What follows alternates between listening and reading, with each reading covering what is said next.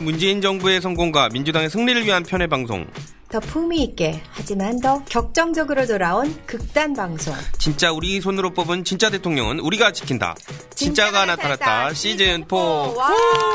아, 예, 의원님이 돌아오시니까 이게 합이 맞네요. 아, 진짜.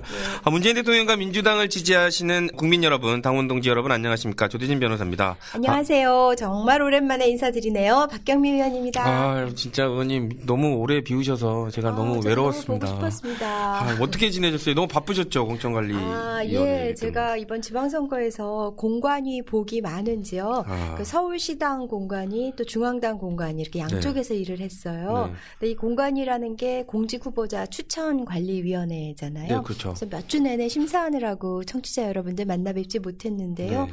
개인적인 일이 아니라 더불어민주당의 공적인 일을 위해서 못 나왔던 것이기는 하지만 네. 그래도 송구스럽다는 말씀 먼저 드리고요.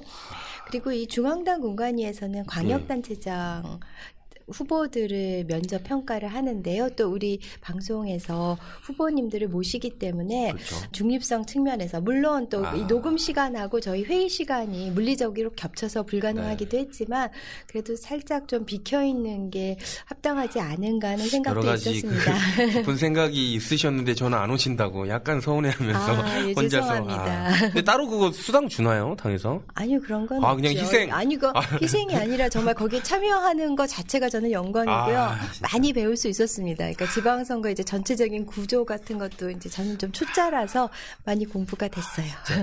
오랜만에 돌아오신 만큼 또 오늘 초대하시는 게스트께 또 예리한 질문 해주시기 부탁드립니다. 네, 그렇지 않아도 진사에 못 나와서 입이 근질근질했었는데 오늘 마음껏 풀겠습니다. 사실 이 예. 대통령이 바뀌면서 중앙정부 정권 교체는 이루었지만 그렇죠. 지방정부 정권 교체가 필요한 것이 아직 몇 곳 있잖아요. 그렇죠. 이번 지선에서 싹쓸이해서 아. 중앙정부와 지방 정부의 찰떡 같은 어떤 정책 공조를 만들어 가야죠. 예. 어, 의원님 뭐 다녀오시더니 더 막 말이 뭐 아니요, 막 너무너무 마- 품격 얘기가 있는- 하고 싶고, 아, 그다음에 우리 청취자분들하고 교감을 하고 싶습니다. 알겠습니다. 박경림 의원님이 이제 다시 돌아오셔서 더 격정적인 진짜가 나타났다를 진행할 수 있을 것 같고요. 그러면 이제 이번 순서 본격적으로 들어가 보도록 하겠습니다. 진짜가 나타났다 시즌 4에 광역 단체장 후보를 소개하는 코너가 있죠. 진짜 진짜가 나타났다 시간입니다. 이번에는 어떤 후보님 모셨나요? 의원님? 네, 일명 보수 텃밭. 보수의 심장, 힘드네요. TK 지역을 민주당의 승리로 이끌기 위해 그리고 또 내 고향 경북의 미래를 사수하기 위해서 문재인 대통령 비서실 선임 행정관 자리를 박차고 나오셨습니다. 이 경북의 도태는 더 이상 용서할 수 없다. 야. 그래서 경북을 대한민국 행복 1번지로 만들겠다는 더불어민주당 경북도지사 단수 후보 오준기 후보님 나오셨습니다. 오, 반갑습니다. 네, 안녕하십니까. 예. 그냥 행정관 아니고 선임 행정관. 그렇죠. 아, 예, 참. 예. 후보님 진짜가 나타났다 찾아주셔서 너무 감사드리고요. 지금 당원 동지 여러분들 아, 그리고 청취자 여러분들께 정식으로 인사 한번 해주십시오. 네, 반갑습니다. 청취자 여러분. 문재인 대통령님 청와대 비서실에서 근무하다가 제 고향 경북 사수를 위해서 현장으로 다시 뛰어든 경북 도지사 후보 오준기입니다. 그 어떤 종편보다 또 가치 있고 영향력 있는 진짜가 나타났다에 출연하고 싶어서 노크를 했는데 이렇게 불러주시니 감개무량합니다. 전선의 최전선에 있는 경북 도지사 후보 오준기입니다. 뜨겁게 인사드립니다. 반갑습니다. 예, 뜨겁게. 후보님이 정말. 이렇게 많이 나오셨지만 이렇게 고급진 멘트를 해주시는 분들이 없었는데 아, 예. 역시 선임 행정관. 아 진짜 저희들도 후보님은 너무 많이 기다리시지 않았습니까? 네, 그렇죠. 요즘에 정말 오프라인, 온라인에서 눈코 뜰새 없이 바쁘시죠? 그죠. 이렇게 서울까지 와주셔서 너무 감사하고요. 오프라인에서는 경청 투어 시도한 것이었고요. 경청 투어. 온라인에서는 오중기 1번가를 론칭하셨다고 하는데 야. 이두 가지 좀 말씀을 해주시죠. 경청도는 글자 그대로 우리 경북 도민들의 가슴 속에 무엇이 엉어리져 있는지 그리고 무엇이 가장 좀 필요한지 그걸 듣는 기회를 갖고자 발로 좀 뛰고 있고요. 네. 음, 경북이 많이 넓습니다. 네. 서울보다 그럼요. 넓고 그래서 경청 투어를 통해서 진정한 경북 도정의 갈 길 그걸 찾으려고 하고 있고요. 다들 아시다시피 지난 대통령 선거에서 문재인 1번가가 새로운 선거의 지평을 어, 열었다고 생각을 하고 있는데요. 또 문재인 1번가에 모인 힘들이 또 정권 교체를 이뤘고 또 이번에는 오중기 1번가에 모인 도민들의 염원이 새로운 경북 또 경북의 변화를 만들어 갈 것이다 이렇게 생각합니다. 오중기 1번가는 경북에 가장 필요한 정책이 뭔지 또 도민들이 염원하는 정책이 무엇인지 좀 더 쉽게 다가가기 위해서 만들어낸 온라인 정책 쇼핑몰이라고 보시면 됩니다. 그래서 거기 들어가 보시면 예. 예, 공약들을 각종 좀 주문도 하게 되어 있고요. 음. 또 판매 순위가 실시간으로 이렇게 나오게 되어 있어서 네. 그걸 통해서 가장 관심 있는 정책이 무엇인지 알 수 있는 기회가 될 것 같습니다. 예. 아울러 또 제가 준비한 오중기 정책이나 각종 컨텐츠 이런 것들을 저 준비를 했는데 예. 야심차게 좀 준비는 했습니다만 아직은 좀 많은 분들의 관심과 응원이 필요한 것 같아 보입니다. 많이 방문해 주시길 부탁드립니다. 네. 진짜. 지난 대선 때 문재인 대통령님 아까 말씀 주셨던 대로 문재인 1번가가 뭐 난리가 났었죠. 뭐 접속 장애까지 발생될 정도였는데 오중기 1번가도 지금 많은 관심을 보이고 있지 않습니까? 경북의 미래 먹거리 창출과 안전한 경북 어떻게 보면 이거 도민들이 제일 관심 있는 부분에 판매율이 1, 2위를 달리고 있던데 현재까지 제일 그 도민들이 관심을 갖고 있어하는 정책은 뭐가 있나요? 예, 현재까지 가장 관심 많은 것은 뭐 결국 미래 먹거리에 네, 대한 문제이고요. 네. 또 포항과 경주에 지진이 발생한 이후로 특히 원전이 몰려 있는 곳이다 보니까 음. 이 안전에 대한 관심이 많은 것 같습니다. 그러니까 지난 10년 동안 보수 정권이 집권하면서 우리 경북도민들의 삶은 뭐 전혀 달라진 바가 없고요. 오히려 이제 자긍심, 자존심만 깎아내린 것 같습니다. 근데 지금 향후 30년이 지나면 음, 저출산 고령화 문제 여러 가지 산적해 있는 문제들 때문에 한 일곱 개 지역이 이제 인구 소멸이라는 충격적인 네. 이 보고서가 나와 있는 상황이고 해서 미래 먹거리를 만들어내는 것만이 근본적인 해결책이 되겠다 이런 생각을 하고 있고요. 그런 차원에서 오중기 1번가에서는 미래 먹거리에 대한 그리고 또 안전한 경북에 대한 이제 공약을 내걸어 놓은 상태입니다.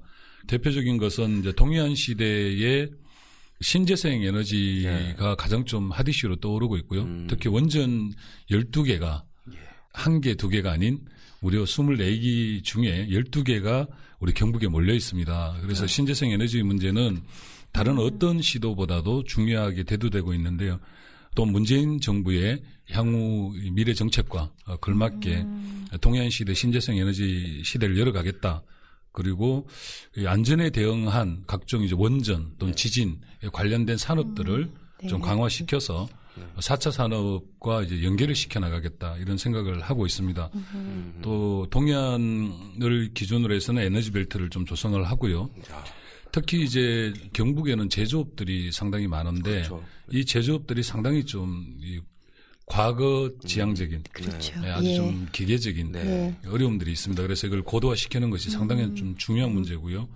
이런 문제와 아울러서 특히 경북 북부 지역에는 산업 단지가 거의 좀 조성이 안 돼 있습니다. 아, 한편으로는 좋은 점이 있고 한편은 나쁜 점이 있는데요. 뭐 자연 경관이나 이런 것들을 잘 보존한 것은 상당히 좀 의미 있는 일이지만 네. 어, 농촌 지역이라고는 하지만 농촌만으로는 이 삶의 어떤 현황들을 해결할 수 없기 어렵죠. 때문에 친자연적인 산업 형성을 해내는 것이 상당히 좀 중요한 문제다 이렇게 보고 있고요. 네. 특히 북부 지역의 영주르, 영주에는 자동차 부품 산업 이라든가 네. 베어링 센터 네. 예, 얼마 전 산업부에서도 발표를 했는데요. 이걸 토대로 해서 어, 산업 클러스터를 좀 만들 계획을 갖고 있고 현재 진행 중인데 더욱더 이좀 박차를 좀 가해서 근간을 마련할 생각이고요. 특히 이제 바이오라든가 이제 한방 천연 소재를 기본으로 하는 새로운 어떤 신성장 동력이 좀 필요한 것 같아 보입니다. 거기에다가 이제 medical 융합 소재 산업 클러스터 등을 좀 이렇게 유치를 하고 그걸 좀 만들어내면 네. 경북 북부 지역도 상당히 토대가 마련되지 않을까. 아, 정말. 이런 야심찬 고민 예, 너무 지금. 예, 정말 계획을 아 이게 여기까지만 들어도 얼마나 준비된 그렇죠. 후보인지 네. 정말 잘 알 수가 있는데 이걸 들으시는 경북 지역 청취자분들은 그냥 듣기만 해도 배가 그렇죠. 부르실 것 같아요. 아 정말 그 공부를 많이 해 오셨으니까. 그러니까 정말 이 경북 지역에 대한 애정도 남다르신 음. 것 같고 특히 오중기 1번가에서 이제 1위를 달리고 있는 게 경북의 미래 먹거리, 음. 그다음에 안전한 경북. 그러니까 말씀하신 그 신재생 에너지는 이 두 가지를 같이 만족시킬 수 있을 것 같아요. 네. 그러니까 원전 12개 안전하게 운행될 수 있도록 혹은 폐기하고 그러니까 안전한 경북. 그러면서 또 이 신재생 에너지는 미래 먹거리 창출하고도 그렇죠. 관련이 되니 까는 뭐 어쨌든 이것 포함해서 정말 다양한 그런 정책들을 선보여 그렇죠. 주셨는데요. 오늘 이후에 경북에 계시는 많은 당원분들이 현명한 정책 그렇죠. 쇼핑 하실 것 같죠? 예, 요즘 경북에서 그 유행어가 돌고 있다고 합니다. 송혜교한테는 송중기, 경북에는 오중기. 아, 그거 한번 밀고 나가면요. 오, 와. 아, 좀 참신하지 않습니까? 그렇네요. 자, 오늘부로 이제 한번 송중기. 뿌려봅시다. 아. 예, 예. 아, 저는 오지에는 오중기. 아, 그 정말 그렇죠. 오지는 아, 오지죠, 그렇죠. 경북이. 아, 참. 예. 지난 3일이었죠. 민주당에서 일찌감치 단수 공천 받으셨어요. 저도 사실은 그 면접장에서 그- 오승기 후보님 뵀는데요. 아, 공천 적합도 조사 점수에서 현격히 이렇게 오. 차이가 나는 우월한 점수 차이로 단수 공천이 되셨는데 지금까지의 기여도를 볼 때 너무나 그 당연한 결과이긴 하지만 그래도 아. 그렇죠. 우리 박수 한번 쳐드리죠. 한번 예. 쳐요. 어느 정도 이렇게 예상됐었지만 압도적일 수 있었다. 뭐 이런 샘플 자랑 한번 해주십시오. 아, 원래 우리 경상도 촌 사람들이 이 셀프 자랑이죠. 예, 근데 돌아보면 지역에 발을 붙이고 최전선 현장에서 어려운 경북을 지켜온 진정성을 잘 네. 알아주신 것 같습니다. 네. 예, 저는 이제 경북에서 지역위원장으로는 처음으로 예, 경북도당 위원장 사선을 했고요. 네, 사선위원이시더라고요. 예, 예. 사선위원장이. 그 문재인 대통령님 그 네, 지난 대선 2012년, 때 예, 2017 패배하신 년 이후에 다. 예. 아, 당이 힘들 때 문희상 우리 위원장님과 함께 비대위원 당의 비대위원을 네, 맡아서. 또 당 지도부에서 또 역할도 했었고요. 네. 또 최근에 정말 자랑스럽게 예, 문재인 정부 청와대 입성해서 일을 또 하게 되었습니다. 이런 어, 어려운 과정과 다양한 경험, 그다음 국정 경험까지 이제 경력을 갖추어서 이제는 오준기를 좀 써먹을 수 있지 않겠냐라고 네. 하시 그렇게 판단하신 이 공심위원들의 판단이 아니신가 보고요. 지난 이제 정권 교체를 위해서 저희들이 참 힘들게 버텨오고 싸워왔는데 그런 점들에 대해서만 높게 평가해 주신 게 아닌가 생각을 합니다. 근데 이제 경북의 힘으로 정권 교체를 실현하기 위해서 많은 우리 경북 당원들과 같이 해왔는데요. 네. 저는 그 모든 것이 우리 경북 당원들의 노력 득택이 아닌가 이렇게 보고 있습니다. 예, 총체적인 경북의 위기를 극복하라는 이제 도민의 열망에 부합도 하고 네. 또 문재인 정부와 집권 여당의 협력을 적극 이끌어낼 예, 강력한 변화 리더십이 중요한 시점이다 보니 너 오준기 가서 한번 제대로 해봐라 뭐 이런 게 아닌가 네. 싶습니다. 그래서 특히 이제 청와대 균형발전 비서관실에 제가 그쵸. 있었는데 아, 네. 그렇죠. 이게 대통령님께서 지금 국정철학 5대 과정 중에 지방분권과 균형발전이라는 아주 중요한 5대 국정철학 중에 하나여서 거기에서 참 많은 일을 배운 것 같습니다. 이 모든 것들이 그동안 이제 경북의 당원들께서 키워주시고 길러주셔서 그 힘을 가지고 또 그 능력을 가지고 지방 권력을 교체하라는 그 네. 막중한 어, 중요한. 그 임무를 어떻게든 제가 수행하고자 온 힘을 다할 생각입니다. 제가 보니까 올해 2월 1일에요. 국가 균형 발전 비전 수립 이거를 이제 이끌어내시고 이제 2월 5일에 경북도청에서 기자회견 갖고 출마 선언을 하셨어요.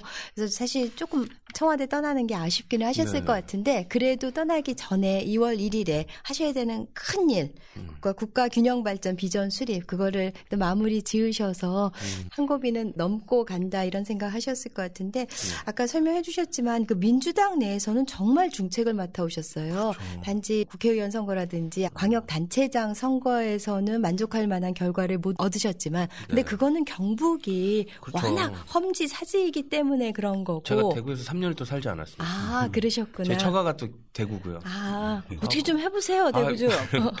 근데 거기 진짜 그안 가보셔서 그런데 거기 출마하시는 분들은 상 줘야 됩니다. 그럼요. 저도 출마 자체만으로도 정말 국가 포상을 드려야 될 것 같아요. 이번에 이제 혁신을 이뤄내시기 위해서 오준기 네. 후보님이 참 아, 제가 오준기 후보님 뒷조사는 아니고 이렇게 배경 한번 쭉 봤는데 포항의 대표적인 전통 시장이죠. 죽도 시장에서 아, 그렇죠. 부모님께서 과일 해산물 도매상을 하셨더라고요. 그래서 죽도 시장에서는 아주 열화 같은 지지를 받고 계실 것 같은데 막내 여동생이 옷가게를 지금 하고 계신 아, 건가요? 예, 예, 예. 그게 칼라네예요? 칼라라고요. 아, 그래서 칼란의 오빠라는 예, 별칭이 예. 있다고 제가 아, 그렇게 촘촘히 그 아, 제가 다 찾아봤습니다. 무서운 분이십니다, 부모님이. 그리고 이 죽도시장에서 오씨 아들로 통하고 있다고 하는데 예. 일단 이 포항의 그 죽도시장에서부터 어떻게 좀 바람을 일으켜가지고 포항으로 경북으로 이렇게 쫙 퍼져나가게 해야 될 텐데요. 아, 지금 불고 있을 겁니다. 처음에는 네. 이 시장에 가면 네. 예. 뭐하러 이제 민주당 달고 나왔냐 아. 나오려면 뭐 무소속으로 나와라 네. 해서 첫 출마했을 때는 참 그런 이야기 많이 들었습니다. 네. 그런데 지금은요 네. 할때 됐다. 와. 한번 해봐라 이런 용기를 주십니다. 이 죽도시장의 아들, 야. 또 경북의 아들, 포항의 아들 이번에 한번 일을 내볼까 이렇게 아. 마음을 먹고 있습니다. 많이 좀 도와주십시오. 네, 지금 정말 듣고 보니까 another level이라는 그렇죠. 생각을 그렇죠. 할 수밖에는 없는데요. 다른 후보님들도 사실 이제 같이 나오셨었잖아요. 혹시 그 다른 후보님들이 뭐 선거 대책위원장 맡아주시거나 음. 그렇지는 않나요? 어떻게? 예, 뭐 상대 후보님이 어. 뭐한 분밖에 없어서 네. 이렇게 뭐 답변이 어렵습니다만은 예. 사실 뭐 이번 선거는 지난 지방선거와 달리 예. 그각 지역에 많은 출마자들이 같이 하고 있습니다. 그렇죠. 예. 지난 선거에는 정말 몇안 되는 분들과 함께 지방선거를 치렀는데 네. 이번에는 공천 신청자만 100명이 넘을 정도로 네. 어, 경북이 지금 많이 달라졌고 토대가 좀 달라졌습니다. 또 하나는 그동안에 이제 뒤에서 우리를 지지해주고 응원해주신 많은 분들이 이제는 한 발 더 나서기 시작했다는 겁니다. 네. 현실적으로 나와주시고 도와주시고 해서 충분히 이번에는 지방선거를 잘 치를 수 있겠다는 생각이 있고요. 특히 지난 대통령 선거 때 함께 해주신 각 분야의 전문가들이 함께 해주셔가지고 어, 벌써 대학 교수님들을 중심으로 해서 정책위원회를 한 50분 정도 아. 벌써 좀 꾸렸고요. 곧 이제 선대위를 꾸리고 있는데 아, 메모드급 선대위가 꾸려질 거라고 생각이 듭니다. 우리 조동 변호사님처럼 이 법률 자문단도 지금 아? 계획하고 있습니다. 그래서 변호사님부터 시작을 해서 많은 분들이 함께 해주시고 이번 지방선거에서 어, 용광로 또 아. 매머드 어, 이런 단어를 사용할 수 있게 되어서 기쁘다 이렇게 생각을 합니다. 참. 민생의 중심을 둔 공약들 아까 쫙 말씀해 주셨고 지지해 주시는 그런 외곽 그룹들도 말씀을 해 주셨는데요. 아, 이제 좀 더 촘촘하게 검증해 보는 그렇죠. real한 토크로 넘어가서요. 보니까 오준규 후보님 동아일보 출신이세요. 어, 요즘 언론 고시처럼 불리는데 이제 언론사에 다니시다가 그냥 계속 다니셨어도 될 것 같은데 노무현 대통령 때 탄핵 사태 딱 접하고 이제 고향으로 돌아오셨어요. 그리고 나서 2008년도 총선에서 포항 북구 국회의원이었죠. 선거에 나가셨는데 5% 지지율을 받으셨어요. 네네. 상처를 받으셨죠. 이런 실패의 경험이 어떠셨어요 당시에는? 느낌이? 살면서 사람들은 참 많은 고비도 있고 또 아픔도 많고 또 연애하다 헤어짐도 시련의 상처도 아, 있지만. 예. 아마 그 시기가 가장 힘든 시기이지 음. 않았나 싶습니다. 이게 첫 출마가 2008년도 이명박 대통령이 당선된 직후였는데요. 아, 그때 정동영 후보가 경북에서 얻은 이 네, 득표율이 네. 5% 되었습니다. 이명박 전 대통령의 고향이 어디냐면 바로 북구 지역, 제가 출마했던 지역입니다. 아 그렇네요. 그 시절에 모두들 떠나버린 저희 경북 지역에 네. 민주주의 깃발을 어떻게 간직할 거냐라는 고민을 하기 시작했고요. 그 이명박 대통령 고향이다 보니 네. 더욱더 특히 포항에서는 더 난리가 나지 않았겠습니까? 네. 그럼에도 불구하고 이제부터 시작하지 않으면 안 되겠다라는 좀 절박한 음. 마음으로 시작을 했고요. 참 공교롭게도 선거에는 1차적으로 선거 구도 아. 뭐 이것이 가장 좀 중요한데 그렇죠. 그때 당시 한나라당 공천 후보와 또 네. 공천 탈락한 사람이 치열하게 맞붙는 선거에 네. 생뚱맞게 제가 들어간 거죠. 그러다 보니 무소속과 음. 한나라당 후보 간의 치열한 싸움 속에 제가 그래도 민주당의 깃발을 들고 네, 전선을 누벼 다녔습니다. 사실 이제 결론은 한 5%대가 나왔는데 네. 독하게 마음 먹었지만 네. 막상 그런 경우를 또 이- 속상하시죠. 예, 당하고 보니 진짜 약한 마음이 많이 들었습니다. 뭐 네. 괜히 나왔나 내가 이거밖에 안 돼. 뭐 아. 별의별 생각. 또 주위에서 야, 너 그거 가지고 되겠어. 별의별 이야기를 많이 들었는데 그때 제가 마음먹은 그런 네. 겁니다. 아, 그래도 5%에 감사하자. 이제 5%에서 출발하자. 내가 부족했기 때문이고 경북 지형이 이렇기 때문인데 음. 지금부터 출발을 하면 네. 되지 않겠냐라고 그때 한 20년 마음을 먹었습니다. 그래서 가장 먼저 한 것이 이 네. 보니까 당이 너무너무 이렇게 준비가 안 돼 있는 상황에서 아.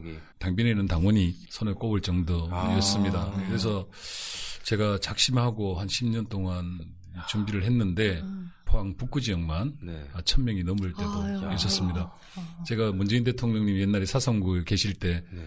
그쪽보다 저희가 군리당원이 많습니다. 자랑질도 좀 하고 그랬습니다. 예. 그래서 자갈밭이 뭐 옥토로까지는 아직 못 갔지만 네. 그래도 아, 적어도. 자갈밭은 면한 거는. 저는 그것이 뭐 출발이고요. 네. 그렇게 출발한 것이 이제 포항에서 뭔가를 해볼 수 있는 네. 어, 그런 이제 기회의 시기가 올 정도로 음. 좀 우리가 발전했다고 보고 있습니다. 그때 같이 출발해 주셨던 분들이 네. 지금까지 옆에서 도와주시고 음. 또 버팀목이 되어 주시는데 오늘 이 방송하기까지 네. 정말 그분들의 덕택이다. 아. 라는 말씀을 아유, 꼭좀 오종기 후보님도 드리고 싶습니다. 또 그분들도 그렇고 참 그러니까요. 제가 쭉 이제 선거 그 출마 이력을 보니까 이제 2008년에 아까 말씀하신 네. 대로 5% 득표도 그러면 이제 사실 선거 비용도 보전을 못 받잖아요. 아, 네, 그렇죠. 얼마나 참 네, 그리고. 나서 2012년에는 또 야권 연대 네네. 하느라고 출마를 본선에도 음. 못 가셨어요. 네.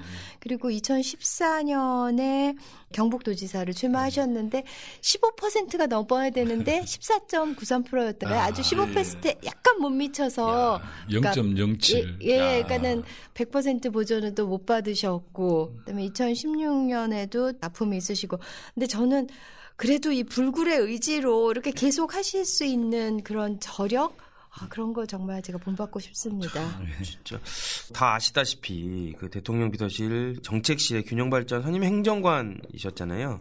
그리고 대통령 선거 때는 경상북도 선거 대책위원회 위- 두 번이나 상임위원장 하셨어요. 하셨죠. 2012년, 2017년. 근데 이제 경북 도민과 당원의 부름을 받고 이제 도당으로 다시 돌아오셨는데 그래도 조금 청와대에 있으면서 또 대통령님이랑 같이 일을 해보는 게 더 좋지 않았을까라는 이런 아쉬움도 좀 있으실 것 같아요. 어떠신가요? 아, 뭐, 뭐 없다고 하면 거짓말 아니겠습니까? 네.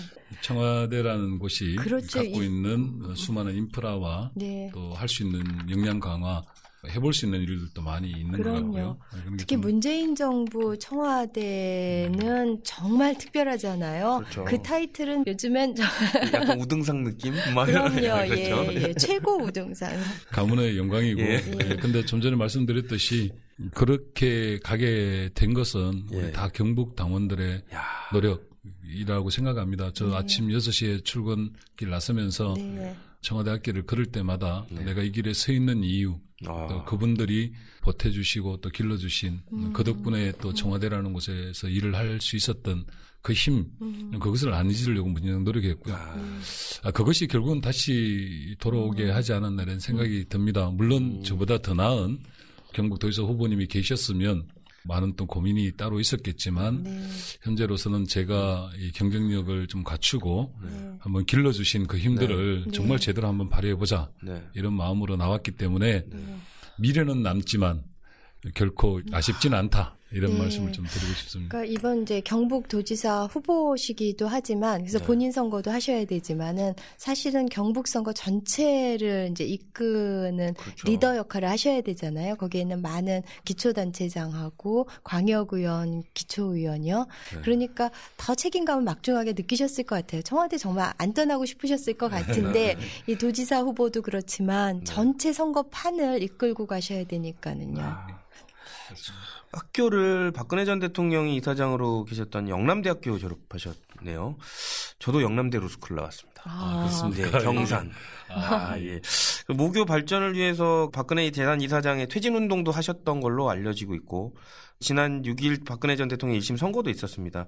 그래서 학교에 관련된 사람이었고, 이전 대통령이었고, 또 탄핵된 계기로 인해서 문재인 대통령님께서 당선이 되셨는데, 어떻게 보면 인연이 있으셨다고 또 볼 수 있을 것 같아요. 느낌, 감회가 어떠셨나요?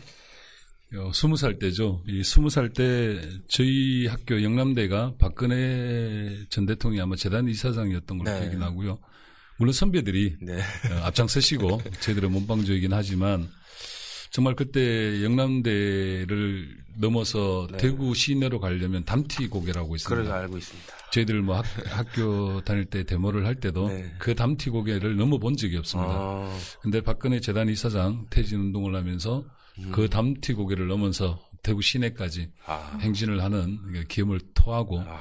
결국 그것이 기화가 되어서 음, 재단 이사장 자리를 물러났던 걸로 네. 네. 기억이 납니다. 그 런 세월을 겪고 최근에 박근혜 전 대통령이 뭐 재판 받고 구속되고 하는 걸 보면서 네. 새삼 참 대단하다 이런 생각을 좀 하게 됐습니다. 아. 이, 음, 정말 대단한 사람이네, 정말 대단한 분이네. 네. 아, 그건 딱 이거죠. 참 일관성 있네. 아, 그렇죠. 네. 그러니까 예. 이렇게 나라를 뒤집어 놓고 또 본인이 이 그런 잘못을 저질러 놨는데도 불구하고 난 잘못 없어. 난 재판 출석 안 해. 이런 태도. 그 다음에 천만 국민들께서 촛불을 들고 그것의 영향으로 수위를 입고 지금 감옥에 있는데도 불구하고 여전히 공주님의 이 자태를 허털어뜨리지 않는 걸 보면 참 한결같은 분이시구나 이런 생각이 듭니다. 근데 이제 그때 당시에도 저희들 기억에는 웬만하면 막 가진 거 많은 분들이잖아요. 그렇죠, 그렇죠. 예, 영남대의 건전한 민주화를 위해서 쉽게 물러나실 분들인데 그때도 한결 같았던 것 같습니다. 안 근데 이미 이제 느끼셨었던 예. 거예요. 아. 참, 참 대단하신 분들이다, 이런 생각을 한 거죠. 참 이런 걸 보면서 이 치밀어 오르는 분노도 있지만 슬프기까지 합니다. 스무 살 때 외쳤던 박근혜 퇴진의 구호가 우리 신이 다 되어서 또 박근혜 퇴진을 외쳤던 이런 기억들을 보면 대한민국 역사 또 우리 민중들의 삶 이것들이 아직은 우리가 해야 될 일이 많지 않나 이런 생각을 하게 됩니다.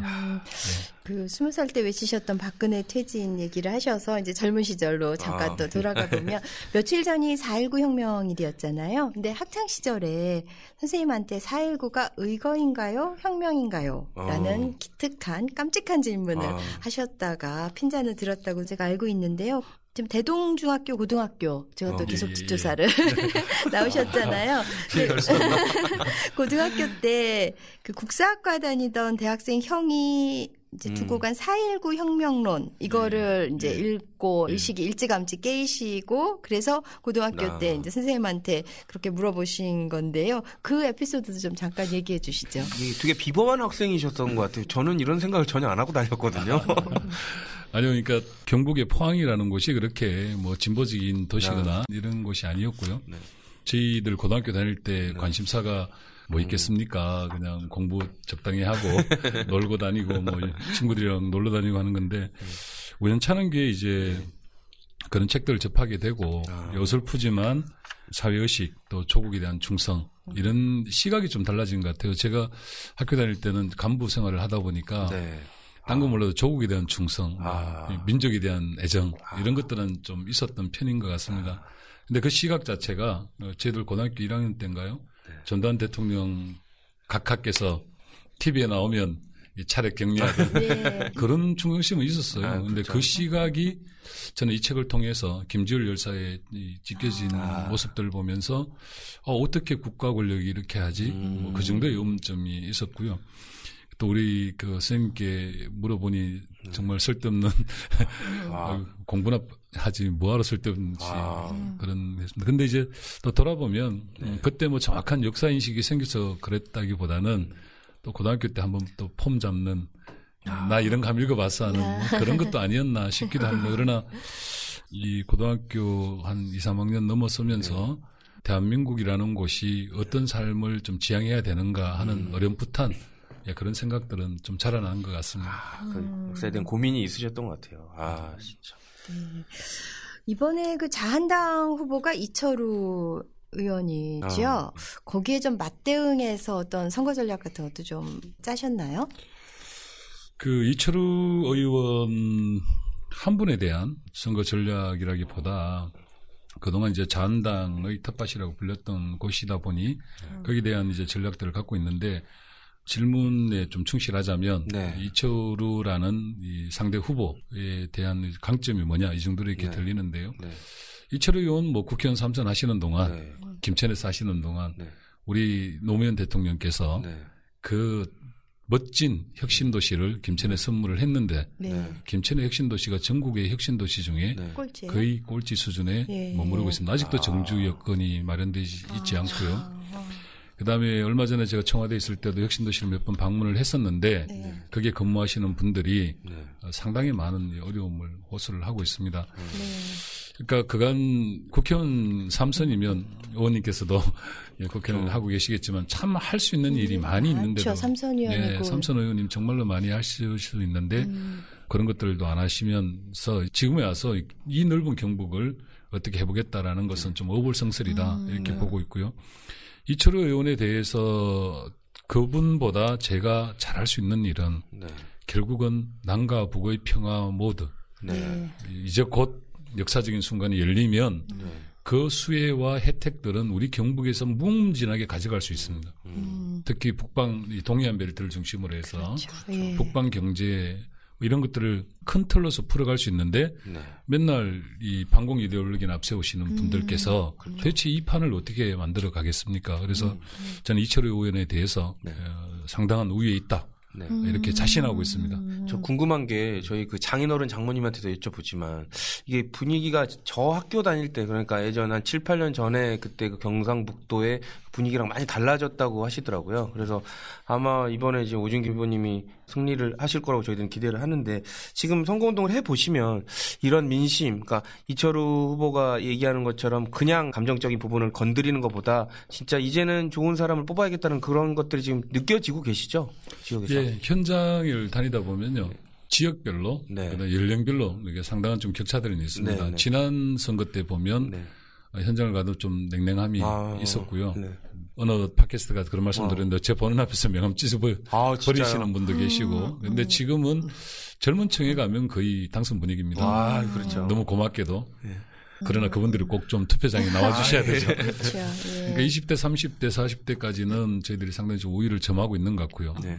근데 이제 어르신들에 대한 마음의 문을 어떻게 열 거냐 네. 이게 좀 관건인 것 같습니다. 그다음에 도시별로 보면 23개 시군구가 있는데 한 10개 시를 중심으로 해서는 상당히 저희들이 인정을 좀 받아가고 네. 홍도가 높아지고 있는데 여전히 이제 농촌 도시가 복합적인 네.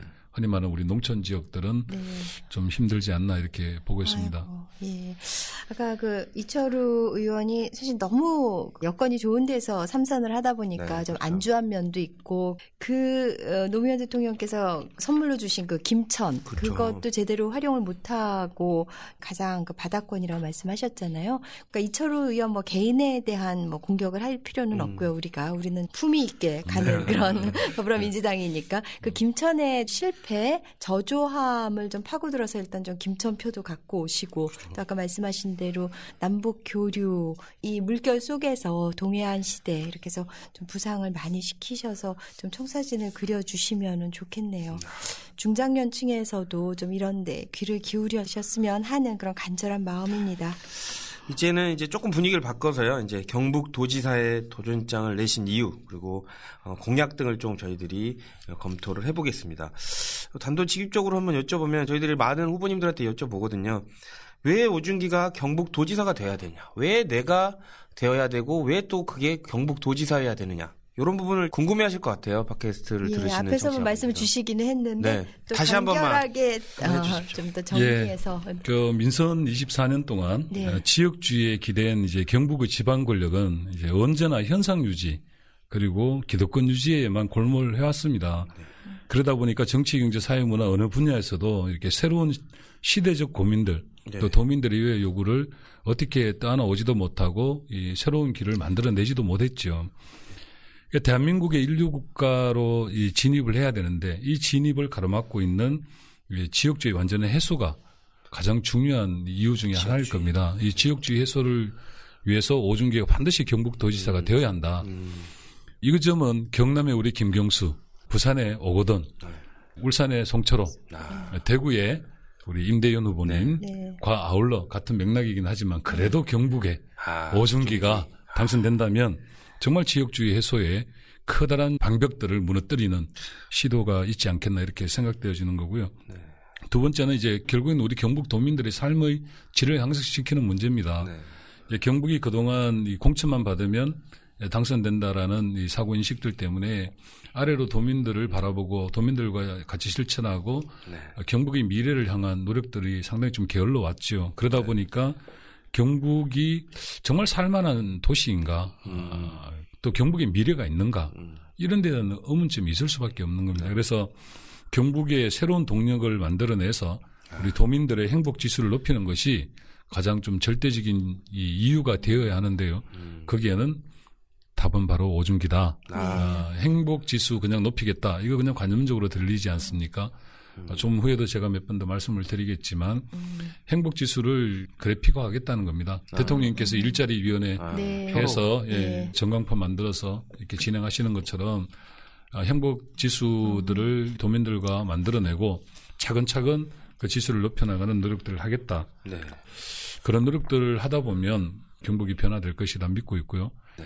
결론적으로 좀 말씀드리면 대한민국 사회가 참 힘들었는데 그렇죠. 딱 한 분이 바뀌면서 갑자기 바뀌었죠. 반전이 이루어졌습니다. 네. 바로 대통령. 한 분이 예. 바뀌면 대통령이 바뀌고 그 음. 권력을 바꾸면서 시스템이 바뀌어가고 네. 그 밑에 많은 사람들이 변화되고 네. 이것이 바로 또 경북에도 적용될 수 예. 있고요. 예. 네. 그렇게 되면 경북도 마찬가지로 이제껏 한 번도 경험해보지 못한 아, 새로운 도전을 이 맞아 가시는 거죠. 그렇죠. 저는 그런 꿈들을 꿉니다. 그래서 바로 오중기가 절실히 필요하다. 이런 말씀 드리고 싶습니다. 진짜 아. 닭살이 돋았습니다. 아우, 좀 목소리에 이제 아, 힘이 들어가시면서 진심이 예, 느껴지니까 느-. 정말로 이게 멘트가 아니라 닭살이 전율이 아, 네. 보여드리고 싶네요. 예. 이큰 포부 앞에서 또 이런 좀 사소할 수 있는 질문인데 이제 바미당 후보는 어떻게 되나요? 그러니까 일단 네. 진보적인 생각을 가진 분들은 이제 당연히 우리 당으로 올 텐데 좀 음. 보수적인 분들이 분열이 일어나야 네. 되기는 할 텐데 물론 그거보다는 우린 전곡법으로 음. 오준기 후보님 그렇죠. 자체의 경쟁력으로 선택을 받고 승리해야 되지만 음. 좀 아직 결정이 안 됐나요? 예, 바미당은 그쪽은 한 두 분 정도가 아, 경선에요. 예, 두 분 정도가 출마 선언을 하셨고요. 뭐 네. 경선이 될지 어떻게 네. 될지는 아직 잘 모르는 상황인데. 민평당에서는 아마 안 낼. 예, 거기는. 또 이제 정의당 후보는 나오실 것 같고. 네. 정의당은 나오시고. 예, 여러 가지 좀 어렵긴 하지만 이게 동전의 양면처럼 그렇죠. 어떤 때는 그게 어렵게 작용할 수도 있고 어, 지난 제가 14.93 93%. 0.07은 네. 우리 야권 단일화를 못해서 아. 생겨난. 근데 각종 당들이 갖고 있는 예, 본인의 정체성을 위해서 출마하는 것에 대해서는 뭐 네. 부정적이지는 않고요. 그러나 경북에 24년 동안 우리 24년 동안 한 당이 독점하고 있는데 네. 이 부분은 공동으로 어떻게 해결해야 되지 않느냐라는 네. 시대적인 우리 요구는 있지 않겠냐라는 게 있어서 네. 그분들과 어떻게든 한번 경북은 우리 자한당은 무너뜨려 보자. 네. 라는 논의를 저는 한번 해보고 싶습니다. 그래서 네. 그런 고민도 있고요. 네. 네. 그럼에도 불구하고 덕이 될지 실이 될지는 모르겠지만 어떤 경우에라도 어, 우리의 가치, 더불어민주당의 가치, 네. 문재인 정부의 성공을 위한 노력, 네. 그것을 위한 선거 전에서는 물러설 생각이 없다. 이런 말씀 드립니다. 네. 대한민국 사회 전반적인 문제이기는 하지만 경북 지역이 특히 심각한 문제가 그 인구 소멸인데요.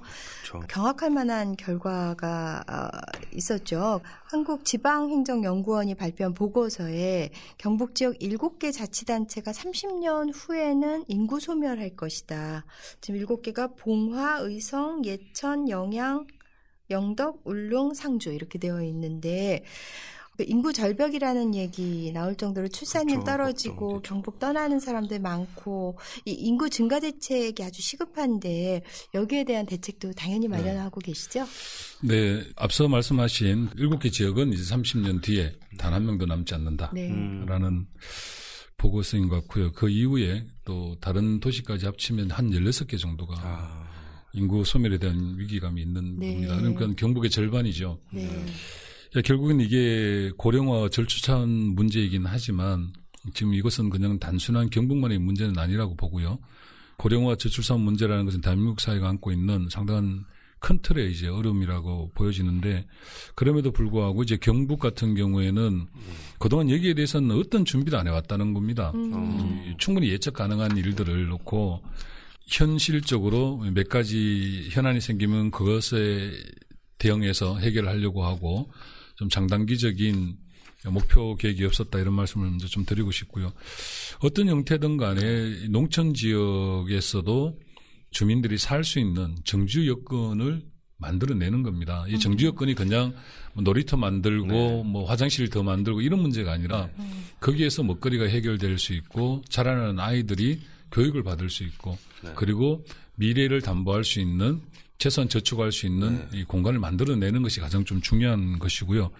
그래서 저희들은 이제 통합적 인구 대응 개발을 해야 된다. 어. 그 모델을 개발해야 된다. 이런 생각을 갖고 있습니다. 그래서 저희들이 내놓은 공약이 네. 36.5도 허브 센터입니다. 허브 센- 예. 이게 36.5도는 의성하고 네. 이쪽 지역이 위도상으로 36.5도인가 아. 제가 그렇게 알고 있고요. 사람의 체온이 36.5도 아닙니까? 심장을 다시 뛰게 할. 네. 예. 그- 그런 이제 저희들 고민에서 36.5도를 끄집어냈는데요. 이것은 복합 네트워크를 만든다는 거죠. 그냥 도청에서 개별 사안들 그냥 paper 보고받아서 그냥 응대하는 차원이 아니라 그쪽 지역의 빅데이터를 통해서 진짜 무엇이 문제고 무엇을 우선적으로 준비를 해야 되고 예산을 어떻게 집어넣어야 될지 인구는 매일매일 어떻게 감소되어 가는지 그러면 바깥에서 이 사람들 몇 명이 하루하루 이렇게 다시 들어오는지 이런 전반적인 네트워크를 만들어내겠다는 겁니다. 또 하나 고민하고 있는 점은 어차피 작은 지역들이 있다 보니 아까 말씀드렸던 정주 여건이 개선될 수가 없습니다. 네. 인구 5만 3만을 위해서 대학병을 지을 수는 없지 않습니까? 네.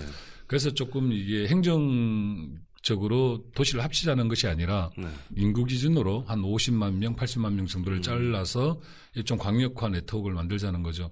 거기에 대학병원이나 공공기관, 연구소 이런 것들을 유치하고 집어넣고 해서 그쪽 지역에서 사람들이 현재도 살 수 있고 미래를 살아갈 수 있는 공간 창출을 해내자. 이것이 방안입니다. 그래서 여러 가지 어려움은 있겠지만 의지를 가지면 충분히 할 수 있는 일이다. 에, 특히 어, 정부와 민간 각급 이제 연구 단체들 하고 같이 머리를 맞대면 충분히 대응할 수 있지 않겠냐 이렇게 보고 있습니다. 아, 정말 정책통이신 것 그렇죠. 같아요. 그리고 이 네이밍도 참 중요한 것 같은 네. 게요. 장명이 36.5 허브센터 이렇게 네. 하니까 탁 들어오네요. 네. 예. 네. 절대 안 까먹을 것 같아요. 네. 그 아까 말씀 주신 대로 인구 소멸 관련해서 그 청년을 모여들게 하고 이제 정주하게 하려면 청년 창업에 관련된 부분도 이렇게 좀 신경을 써야 되는데 그 얘기를 하셨어요. 청년 창업의 메카로 경북을 만들겠다. 근데 이미 지금 도에서는 비슷한 게 좀 이루어지고 있거든요. 뭐 6천만 원을 창업하면 지원한다든지 아니면 청년 커플 창업 지원 사업 이런 게 이루어지고 있는데 이런 기존 정책과는 어떤 점이 좀 다른 건가요? 예, 지금 진행하고 있는 그런 정책들은 도의사가 되면 일단 기본적인 개선은 하게 될 것 같고요. 네. 그런데 실제 현장을 가면 이농해 오신 많은 분들의 이야기를 들어보면 네. 정주 여건이나 지금 형편없다. 네. 왜 왔는지 모르겠다. 이렇게 음. 말씀하시는 분들이 상당히 많습니다. 경북 같은 데를 보면 돈 6천만 원 가지고 평생 살아라. 이거 불가능한 이야기 아닙니까? 그래서 제가 끊임없이 우리 경북 도민들께 말씀드리고 있는 것은 시스템을 바꿔내야 된다. 그냥 어떻게 돈 얼마 지원하고 이런 방식으로 이 경북은 절대 해결되지 않는다. 가장 궁극적인 목표는 뭐냐면 청년들이 경북을 떠나지 않아야 된다는 겁니다. 음. 그럼 청년들이 스스로 지역에서 교육받고 지역에서 나와서 건전한 그 양질의 일자리를 만들어가는 이 구조를 만들지 못하면 결국에는 결국엔 다 떠나버리고 그렇죠. 어, 순간적으로 돈 얼마 더 지원해서 사람들 들어와 본들 그것이 무슨 해결책이 되겠냐 이렇게 보고 있고요. 그걸 위해서 이제 경북에는 기술거래소 설치를 지금 공약을 내걸고 있습니다. 이것은 각 기업들이 갖고 있는 원천 기술들을 여기서 집약을 시켜내는 거죠.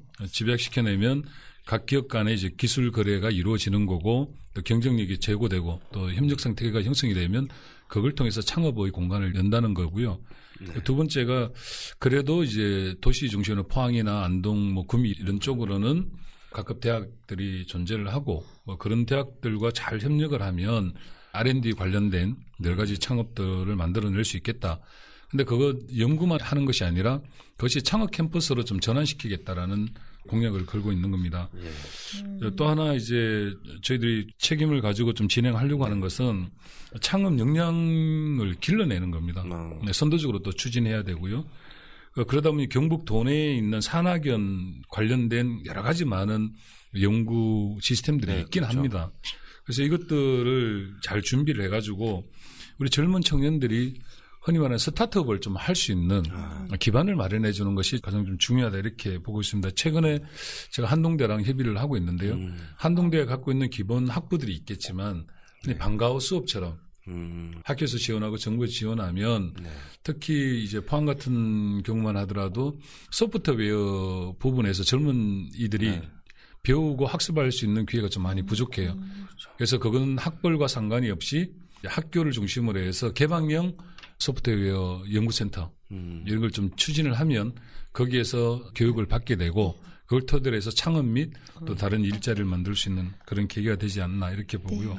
결론 말씀드리면 네. 자금 지원을 하는 게 다가 아니다. 네. 결국에는 정주 여건과 삶의 터전을 만드는 것 그것은 음. 1년 안에 해결될 문제도 아니고 어떤 10년, 20년 바라보고 정말 길게 보고 가야만 경북을 살릴 수 있는 음. 길이다 이렇게 보고 있습니다. 시스템을 바꿔야 된다. 네, 그러니까 말씀을 듣다 보니까 이게 그냥 선거용으로 만드신 그런 공약이 아니라 네, 어, 같아요. 정말 긴 시간에 걸쳐서 치밀하게 구성을 하셨다는 생각이 드는데요. 지금 경북을 청년 창업의 메카로 만들겠다는 포부 말씀하셨는데 그 어르신들 은퇴 세대를 위한 공약도 있으시죠? 좀 짧게 소개해 주시죠. 예, 예. 뭐 일단 경로당을 이제 단순한 놀이터에서 이제는 좀 해방시켜야 된다. 그래서 복지 문화 종합 공간으로 좀 활성화해서 그 소일거리도 좀 하시고 또 많은 이제 건강 관리도 하시고 이런 구조로 좀 바꿔 나가야 된다는 말씀을 드리고요. 특히 이제 도민 원탁 회의 이런 것들을 좀 구성을 해서 이 어르신들 문제, 특히 농촌 지역의 여러 가지 그 문제들을 해결할 수 있는 네. 소통 창구를 만들겠다 이렇게 공약을 하고 있고요. 특히 대통령님께서 치매 관련된 대통령 공약을 내거셨었는데 경북의 도림 노인 전문 요양병원이라 있긴 합니다만 이런 내용들을 좀 확대하고요. 특히 이제 치매 전문 병원들 음. 이런 것들 좀 설립을 해서 어르신들의 노후들 건강 관리 복지에 최대한 좀 생각을 네. 하고 있습니다. 아까 말씀 주실 때 이제 경북에 이제 특히 또 북쪽 지역이 굉장히 그렇죠. 낙후했다라는 그런 말씀하셨는데요. 경기도 같은 경우도 왜 경기 북도, 경기 남도 이렇게 분도한다는 그런 얘기도 있기도 했었는데 상대적으로 낙후된 그 북부 지역의 어떤 지역 균형 발전을 위한 그림도 갖고 계시죠? 음. 우선은 이제 균형 발전 5개년 계획 네. 이렇게 저희들은 규정을 하고 네. 있고요. 짧은 시간에 다 설명은 못 드리겠지만 예. 엑기스만. 예, 엑기스만 말씀드리면 이 경북이 보면 거의 뭐 동서남북 그죠. 그렇게 좀 또 많이 워낙 넓다 보니까 그렇습니다. 그러나 아마 아무래도 포항, 구미, 김천 뭐 이쪽의 벨트들은 네. 상대적으로 좀 덜하긴 하지만 이 북부 쪽은 상당히 어려움이 많습니다. 네. 그래서 영주 같은 경우에는 이제 베어링 산업이 시작이 되고 있는데요. 네. 정말로 그거는 공해가 없는 산업이기도 하고 특화된 산업이기도 해서 베어링 산업 이 클러스터를 최대한 좀 추진을 할 생각을 갖고 있, 습니다또 상주나 의성 같은 경우에는 바이오나 또 한방, 천연 소재 섬유 이런 산업들을 최대한 확보를 해서 네. 어, 먹거리들을 좀 만들어 갈 생각을 하고 있습니다. 네. 그 고향이 포항이시잖아요, 후보님. 그리고 선거 사무실도 포항에 있으신데 그때 이제 포항의 지진 때문에 많은 분들이 고통받으셨는데 제가 번외로 궁금해서 저 보는 건데요. 자연재해를 막을 수는 없어도 이게 즉각적으로 대응할 수 있는 시스템에 관련해서 도지사가 되시면 고민하시거나 생각하시는 부분들이 있나요? 최근에도 이제 포항에서 매뉴얼들을 좀 더 강화하고 공장별로 또 매뉴얼들을 강화하고 네. 있습니다. 지진의 일본에서조차 네. 뭐 미리 예측할 수 있는 시스템이 많이 부족한데 어떻게 최대한 빠른 시간 내에 네. 지진을 대비할 수 있느냐 이게 좀 관건인 것 같고요. 그래서 지질에 관련된 전문 이 연구원 이런 것들이 좀 절실한 시기입니다. 음, 또 하나는 지금 지질단청 활성화에 관련돼서 네. 조사를 하고 있는데 네. 좀 최대한 좀 빨리 당겨야 될 것 같고요. 그래서 지진에 관련된 연구센터를 최대한 우리 포항이나 경주나 이런데 설립을 해서 네. 뭐 세계적인 연구 용역들도 제대로 받아들여서 네. 전문적으로 좀 준비를 해야 되겠다 이런 생각을 하고 있습니다. 뭐 아직 파악을 위한 제대로 된 투자가 잘 안 이루어진 상태군요. 네, 그렇습니다. 지금까지. 예. 활성단층 지도부터 일단 만들어줘야 네네. 되겠죠. 예. 그 오준기 후보님 이메일 주소에 불꽃이 들어가 있다고 불꽃 같은 후보 오준기 그 경북의 미래를 위해서 새롭게 불꽃을 피우겠다 하는 분야가 있으신가요? 사실 이미 오늘 너무나 그렇죠. 많은 그런 정책을랑 아이디어를 쏟아내셔서 더 레파토리가 남아 있나 좀 걱정은 되는데 아, 충분히 남아 있습니다. 아, 그러십니까? 예. 좀 더 소개해 주시죠. 그러면 예. 새로운 불꽃에 해당하는 분야. 아니 그냥 이메일 주소를 불러 드리 잘못 알아들으실 것 같아서 아. 그냥 네. 이렇게 촘촘하게 진짜 많은 후보들께서 좀 다양한 공약들을 내것이고 저와 중복되는 것들도 많이 있는데 네. 좀 전에도 말씀드렸듯이 북방 경제의 물고 이것은 우리 경북에서 상당한 이제 우선 순위가 있다. 네. 그 동안에 이제 IT라든가 자동차 관련된 뭐 항공 관련된 이런 많은 일들이 경북이 좀 네. 속도가 늦는 바람에 타도시로 많이 선점당한 상황입니다. 특히 구미에 있는 뭐 IT 관련된 여러 가지 것들이 다 다른 도시로 가버렸고요. 네.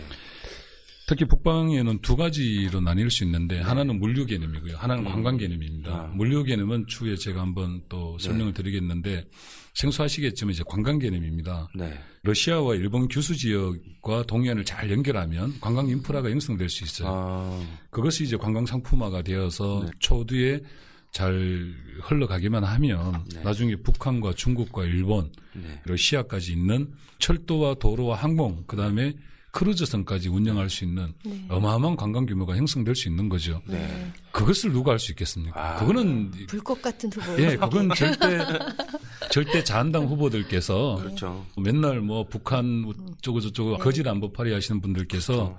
저는 이 물꼬를 절대 터낼 수 없다고 봅니다. 그래서 저는 이- 이것은 뭐 당락을 떠나서 네. 정말 우리 경북이 또 하나의 축 어, 새롭게 만들어갈 수 있는 축이 아닌가 아, 그렇게 생각을 하고 있습니다. 새롭게 시작하는 아, 그 관광 산업에 그러니까 어떤 다른 후보들이 생각 안 하셨던 거니까요. 새로운 거죠. 예. 그러면 이제는 선거에 임박한 상황이라고 생각을 해보고 저희들이 다른 후보자들도 분석을 해보는 얘기를 해보겠습니다. 무려 22년 동안 보수색을 띄워온 경상북도 아니겠습니까? 그리고 96년부터 경북도지사 선거는 여섯 번 연속 한국당의 전신이 다 이기지 않았습니까? 지금의 야당이죠. 한마디로 여당 불모지인데요. 여기서 어떻게 살아남을 것인가? 특별한 공약이 있으실까요?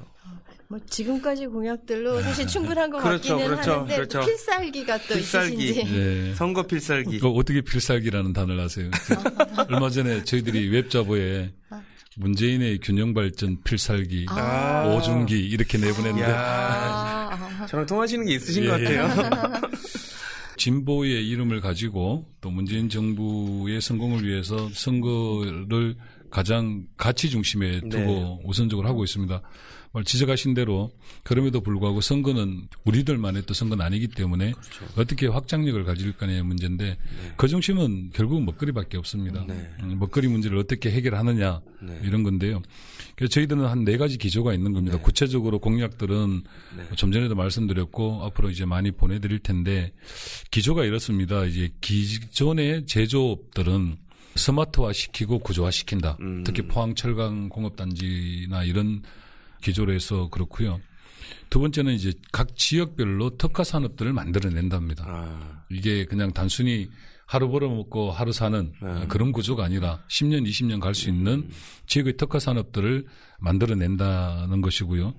그 다음에 좀 전에도 말씀드렸던 원전 12기가 놓여 있는 경북 지역에 향후 100년 정도를 관통할 수 있는 또 대한민국 사회에 신에너지를 창출해낼 수 있는 그런 본산지, 원산지로서의 역할, 신재생 에너지의 가장 선두주자. 네. 네. 어, 그 다음에 좀 전에 말씀드린 북방 경제에 대한 새로운 출구 전략입니다.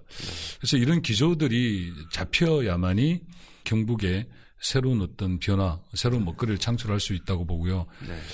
어르신들이나 경북에 계신 많은 분들이 아직은 저희들이 이 스피커가 좀 적습니다. 아, 네. 제가 오늘 모든 선거 일정을 뒤로 하고 쫓아오는 아. 이유가 포항에서 서울까지 만만치 않습니다. 아, 그렇죠. 그렇죠. 예. 그렇죠. 쫓아오는 이유가 이 많은 좋은 생각들을 갖고 있고 저희들 가치가 있고 역량이 있음에도 불구하고 아직도 도민들께 전달할 수 있는 소통할 수 있는 창구가 제 두 벌밖에 없습니다. 아, 예. 그러니 우리 당원들께서 네. 정말 영업 좀 많이 해주십시오. 네. 좀 부탁드리러 왔습니다. 네, 아 글쎄 요즘에요 여러 이슈들이 있어도 우리 당 지지율이 50% 전후로 견고하게 유지되고 있잖아요. 그렇죠. 4월 둘째 주 여론조사를 보니까 근데 어 민주당이 유일하게 자한당에 뒤지고 있는 곳이 대구 경북 여기인데요. 지금 더불어민주당이 29.4%, 자유한국당이 48.3%예요. 사실 말도 안 되는 그런 수치인데 그만큼 이제 험지라는 거고.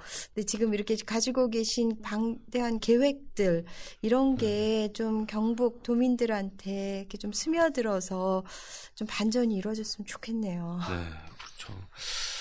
지금 이제 이, 이것도 아까 얼핏 말씀을 주셨는데 다른 당에서 그 후보들 있지 않습니까? 바른미래당의 뭐 박재웅 경북도당 공동위원장이라든지 정의당에서도 출마를 하실 것 같아요. 박창호 예. 경북도당 위원장 등. 근데 이제 아까 이철우 후보에 관련돼서는 뭐 애농 구국 운동을 펼치겠다라는 그런 얘기를 하고 있는 것 같은데 그 이철우 후보 그 정책 같은 거는 좀 어떻게 생각하세요? 아, 근데 애농 구국 운동 이게 음. 70년대 용어 같아요. 일제 시대 나온 거 아니에요? 왜 글쎄요. 예, 뭐 상대 후보에 대해서 참 거론하기가 좀 애매하지만 네. 원색적으로 이야기하고 싶기도 하지만 괜찮습니다. 그래도 품위를 지켜야 되고 그래도 제가 청와대 출신이라서 아, 야, 아, 그렇죠. 예, 청와대 출신만 아니었으면 아, 또 진짜요. 네. 그게 뭐냐면 진짜 경북에 밀려 있는 숙제가 어마어마합니다. 제가 네. 경북을 돌아다니 보면 네. 어, 정말로 많은 숙제들이 밀려 있는데 네. 이걸 어떻게 해결하지? 이런 고민이 가장 좀 큽니다. 네, 네. 좀 전에 말씀드렸던 것처럼 선거 때 당선을 이유로 예. 또다시 몰락하고 있는 보수를 직결시키고 네. 정말 대한민국을 망쳐온 잘못된 가치를 선두에 내세워서 네. 선거판을 또 시작을 한다는 게 너무 안타깝고 네. 예, 답답하기도 하는데요. 결국은 저런 생각, 저런 가치를 넘어서는 것이 네. 우리가 할 일이 아니냐. 아, 예, 저는 그렇게 생각을 하고 있습니다. 그분과 사실은 한 3박 4일 TV 토론을 했으면 좋겠는데 아, 네. 이- 하시겠습니까? 그분께서? 저는 뭐 요청- 하죠. 하셨나요? 예. 아, 요청이야 이제 각종 TV 토론 하자라고 요청을 드릴 근데 이철 텐데 후보는 준비가 안 돼서 이만큼 그 레퍼토리가 그렇죠. 풍부한 아니요 그분도 말빨이 세시기 때문에 아, 말빨만 쓴 그러나 거죠. 그러나 그렇죠. 그러나 좀 전에 말씀드린 것처럼 지금은 대한민국 사회가 보수냐 네. 진보냐의 싸움을 넘어선 게 아니냐. 특히 남과 북이 이렇게 평화 모드로 가고 있는데 네. 구태연한 그런 논리로 네. 이걸 내세우는 이유는 결국엔 지역주의를 또 강화하겠다는 거거든요. 그렇죠. 본인도 지역주의가 잘못됐다는 거 알고 계실 거고. 네. 그렇죠. 그래서 이번만큼은 그런 애매모호한 구시대적 발상 집어 던지시고 정말 정책다운 정책으로 네, 한번 맞짱 떠보자. 대결을 예, 하셨으면 이런, 정말 예, 좋겠습니다. 이런 말씀 좀 드리고 싶습니다. 아, 제가 마지막으로 그 현안 좀 말씀드리고 싶은 게 있는데요. 지금 경북 지역 선거 결과에 영향을 줄 수도 있는 그런 돌발 변수로 급부상한 게 있죠. 영덕군 천지 원전 1, 2호기 건설 지원금요. 380억 원을 이제 환수하겠다는 조치가 지금 발표된 거죠. 네. 이걸 둘러싸고 논란이 아주 거센데 일단 자한당 이철우 후보는 해당 부지를 정부에서 매입 하자 뭐 이렇게 지금 얘기하고 있는 거고 음, 지금 오준기 후보님께서는 보상보다는 상생 해법을 찾도록 하겠다는 건데 지금 이 부분 좀 조금 설명을 해주시죠. 예, 예. 경북 도민들한테는 아주 민감한 주제일 것 같은데요. 예. 결론부터 말씀드리면 이 여러 방안을 놓고 검토해야 된다는 겁니다. 제가 청와대에 있을 때도 이제 이 문제를 갖고 산업부와 함께 많은 이야기를 좀 나눠봤는데요. 예. 이거 돌아보면 영덕군은 영국, 영덕군대로 본인들이 주장하는 것만 좀 계속 되풀이하고 네. 있는 것 같고 네. 또 주무부처에서도 이 부분에 대해서 핫한 이슈이기 때문에 음. 자꾸 좀 뒤로 미루고만 있는 듯한 아. 인상을 많이 받습니다. 현행 법상으로는 네. 이 380억 원에 대해서 집행할 수 있는 네. 객관적 근거가 상당히 좀 미약합니다. 음. 그래서 이것을 그냥 내 나라 못 준다. 네. 누가 책임질 거냐. 뭐 이런 논란으로 가서는 안 된다라는 것이 첫 번째고요.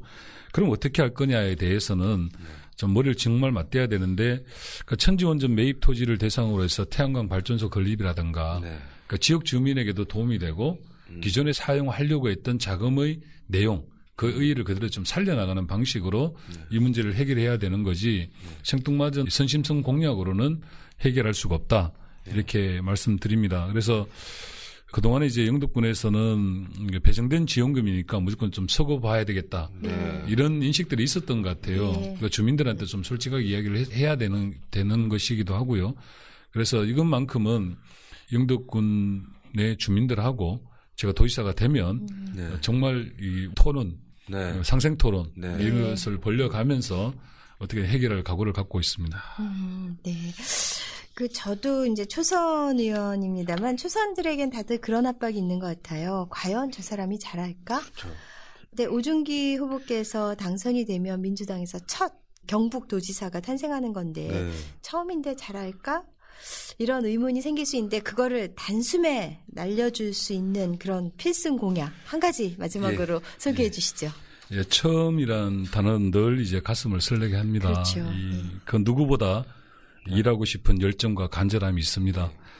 예, 부족한 부분은 도민들과 함께 앞으로 소통하면서 채워나갈 작정이고요. 이 자리에서 꼭 말씀드리고 싶은 것은 경북의 미래는 청년에게 달려 있습니다. 청년 창업의 메카 경북, 네. 네. 또 도시별 특화된 신성장 동력 창출을 위해서 아, 경북을 이제 거듭나게 하겠다. 이런 말씀을 드립니다. 그래서 마침내 변화하고 마침내 오준기가 행복 지수 1등 경북을 만들어내겠다. 이런 말씀 드리겠습니다. 네. 마침내 변화, 마침내 오준기라는 슬로건을 꼭 이뤄내실 거라고 저희도 믿고요. 아까 제가 이제 청취자분들한테 그 얘기 드리지 않았습니까? 송혜교는 송준기, 경상북도는 오준기. 요거 좀 들어주시고요. 마지막으로 진사에 청하시는 청취자 여러분들한테 뭐 저희들이 많이 도와드리고 여러 가지로 공유를 하겠지만 그래도 당원 동지 여러분에게 해주시고 싶은 말 한 말씀 해주십시오. 예, 이거는 사실은 오늘 토론, 오늘 토론인가요? 이거?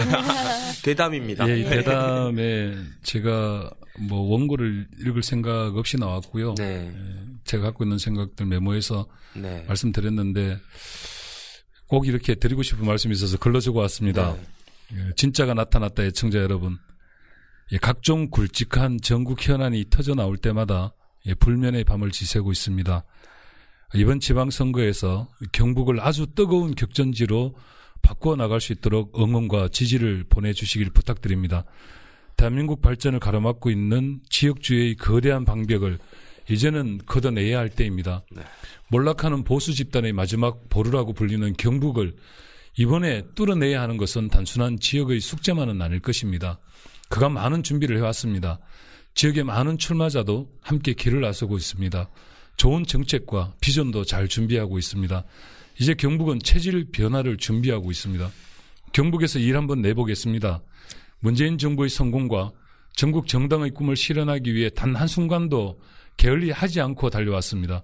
그 어느 때보다 여러분의 관심이 필요하고 도움이 필요합니다.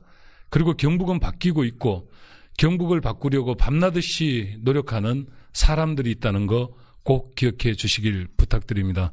애청해 주셔서 고맙습니다. 아이고 꼭 경북에서 일을 내셔야죠. 경상북도에 계시는 청취자 여러분들 요거 오늘 방송분 따가지고 이제 경상북도에 뿌려주십시오. 오늘부터 시작입니다. 네. 이렇게 해서 오준기 후보님과의 진짜 진짜다를 마무리하도록 하겠습니다.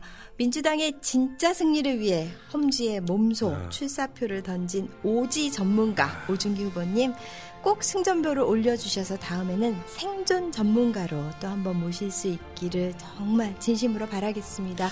시간 내주셔서 너무 감사드립니다. 네, 감사합니다. 고맙습니다. 감사합니다. 반갑습니다.